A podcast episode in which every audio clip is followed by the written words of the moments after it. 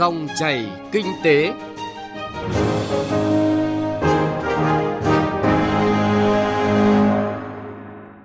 Kính chào quý vị và các bạn đến với dòng chảy kinh tế hôm nay thứ ba ngày 26 tháng 7 năm 2022. Chương trình có những nội dung đáng chú ý. Những kết quả đạt được sau 2 năm thực thi hiệp định EVFTA. Gia Lai gỡ vướng cho các dự án chậm tiến độ vì sốt đất, sốt vật liệu. Thưa quý vị và các bạn, Hiệp định Thương mại Tự do giữa Việt Nam và Liên minh châu EU EVFTA chính thức có hiệu lực từ ngày 1 tháng 8 năm 2020. Mặc dù bị tác động không nhỏ bởi đại dịch COVID-19, song cộng đồng doanh nghiệp của cả Việt Nam và 27 quốc gia thành viên Liên minh châu đã khai thác có hiệu quả các ưu đãi từ hiệp định này sau 2 năm thực thi. Cùng với cơ hội mở rộng đa dạng hóa thị trường, hiệp định EVFTA cũng tạo áp lực trong cải cách thể chế, cải thiện môi trường đầu tư kinh doanh và chuyển đổi cơ cấu hàng hóa hướng tới xuất khẩu các mặt hàng cho giá trị gia tăng cao. Cao tốc EVFTA và những nỗ lực sau 2 năm thực thi là chủ đề của tuyến bài nhìn lại 2 năm hiệp định EVFTA có hiệu lực, được chúng tôi phát sóng trong các chương trình dòng chảy kinh tế từ hôm nay 26 tháng 7.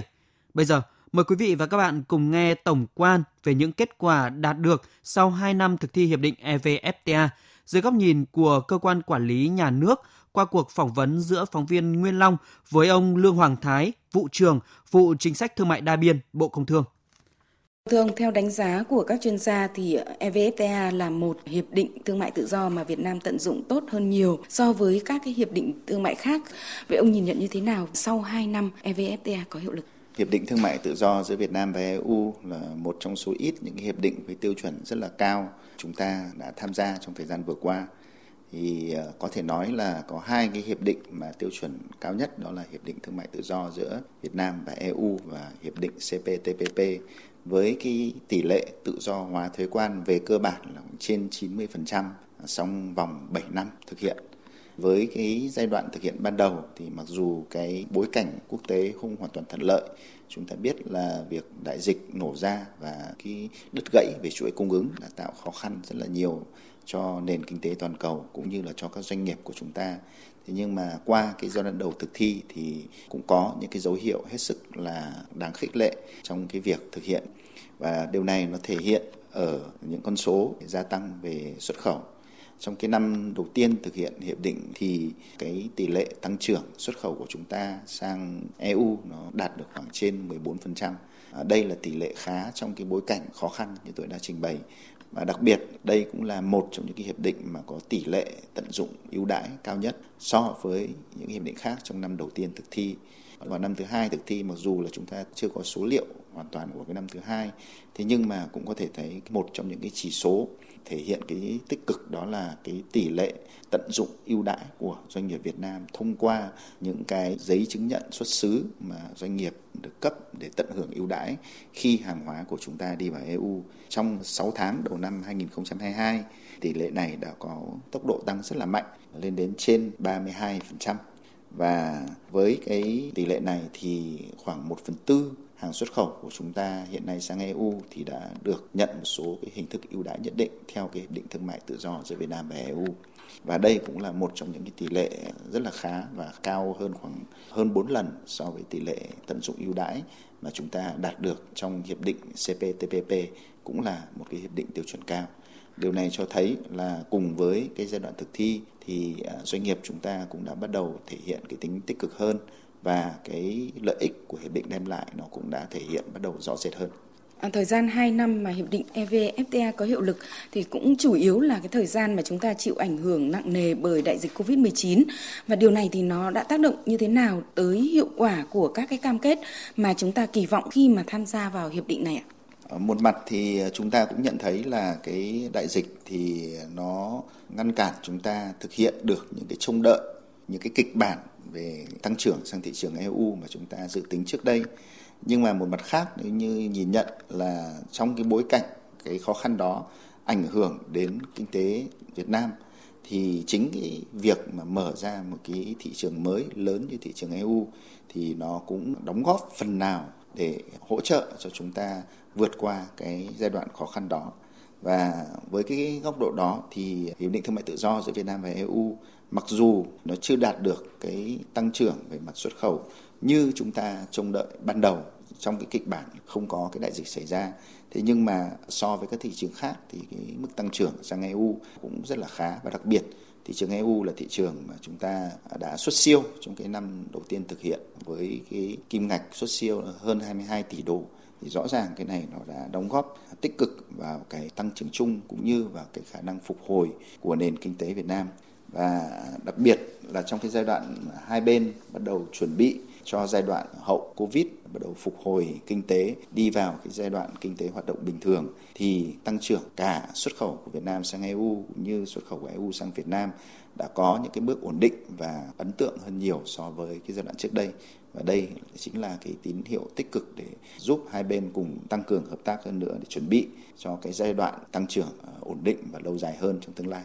Vậy thì nhìn lại sau 2 năm thực thi hiệp định EVFTA thì đâu là những cái khó khăn mà doanh nghiệp cần phải đặc biệt quan tâm? Rõ ràng là khi mà chúng ta mở ra một cái thị trường như vậy thì chúng ta phải đẩy mạnh những cái hoạt động về xúc tiến thương mại, về thâm nhập thị trường. Thế nhưng mà do những cái tác động của Covid thì chúng ta chưa làm được cái chuyện này. Thế cho nên là chúng ta cần phải thúc đẩy rất là mạnh cái công tác tìm hiểu thị trường, xúc tiến thương mại để doanh nghiệp có thể tiếp cận tốt hơn vào thị trường EU cái chuyện thứ hai cũng rất là đáng lưu ý là thị trường EU thì nó đang có xu hướng dịch chuyển rất là mạnh mẽ sang tiêu dùng những hàng hóa xanh và hàng hóa sạch và đáp ứng những cái tiêu chuẩn về lao động, về môi trường, vân vân.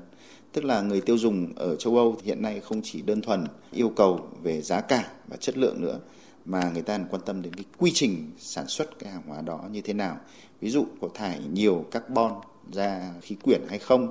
hay là có trả lương tốt cho cái người lao động làm việc trực tiếp hay không? Và cái điều kiện lao động của người làm việc trong quá trình sản xuất ra những cái sản phẩm đó như thế nào? Thì đây là cái xu hướng mà nó diễn ra ngày càng mạnh mẽ hơn. Và rõ ràng là chúng ta cần phải đón đầu cái xu hướng này. Và nếu như chúng ta thành công trong cái xu hướng này, thì cái giá trị mà chúng ta thu được trong cái quá trình xuất khẩu sang EU thì thậm chí nó còn lớn hơn. Thì đây là cái cũng đặc biệt lưu ý cái thứ ba nữa chúng ta cũng rất cần lưu ý, đó là thị trường EU là một thị trường về cơ bản à, rất khó tính với rất nhiều yêu cầu về kỹ thuật,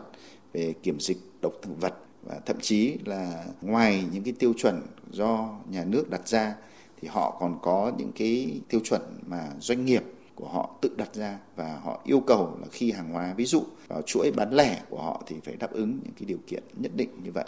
thế thì với những cái điều kiện mang tính tương đối phức tạp như vậy và những cái mà chúng ta hay gọi là hàng rào kỹ thuật à, tiêu chuẩn hàng hóa, tiêu chuẩn chất lượng vẫn thì à, đòi hỏi doanh nghiệp chúng ta cũng cần có những cái chuyển đổi mô hình của mình để đáp ứng tốt nhất cái thị hiếu ở thị trường EU từ đó mới có thể khai thác một cách có hiệu quả, lâu dài và bền vững cái thị trường này nhiều chuyên gia thì cho rằng là bước sang năm thứ ba, tức là từ mùng 1 tháng 8 năm nay trở đi, thì hiệp định EVFTA mới thực sự cho thấy những cái sự đổi thay trong cái việc tận dụng được nhiều nhất những cái cơ hội. Vậy thì theo ông, chúng ta cần làm gì để có thể đạt được các cái hiệu quả cao nhất? Thì cái việc quan trọng nhất là cần phải cung cấp thông tin đầy đủ cho cộng đồng doanh nghiệp để doanh nghiệp có thể khai thác được tốt nhất những cái quy định đã có trong hiệp định vì cái quy định này nó mang tính tương đối là phức tạp. Và trong thời gian qua sau khi thủ tướng chính phủ đã ban hành cái chương trình hành động để thực thi hiệp định thương mại tự do giữa Việt Nam và EU ấy, thì tất cả các bộ ngành cũng như các địa phương đã tích cực vào cuộc để thúc đẩy cái này. Chuyện thứ hai nữa là chúng ta cần phải hỗ trợ mạnh mẽ để cho quá trình doanh nghiệp có thể tự mình lớn lên tìm hiểu thông tin tốt hơn để có thể tham gia vào thị trường EU và đặc biệt là vượt qua những cái thách thức, những cái rào cản về kỹ thuật, những cái xu hướng tiêu dùng mới nó đang phát sinh ở thị trường EU.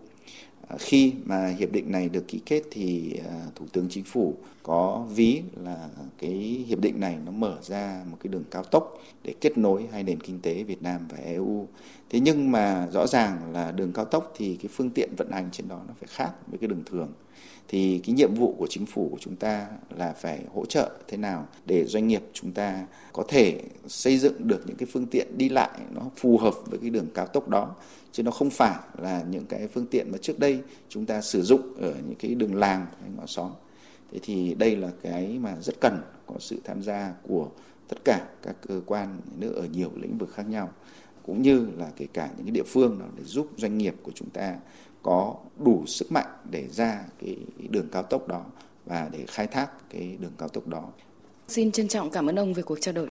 Quý vị vừa nghe phóng viên Đài Tiếng nói Việt Nam phỏng vấn ông Lương Hoàng Thái, vụ trưởng vụ chính sách thương mại đa biên Bộ Công Thương về những kết quả đạt được sau 2 năm thực thi hiệp định EVFTA.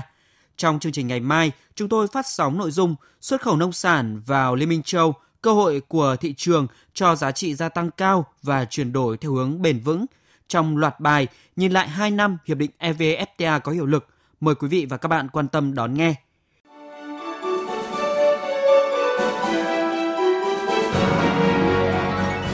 Dòng chảy kinh tế, dòng chảy cuộc sống.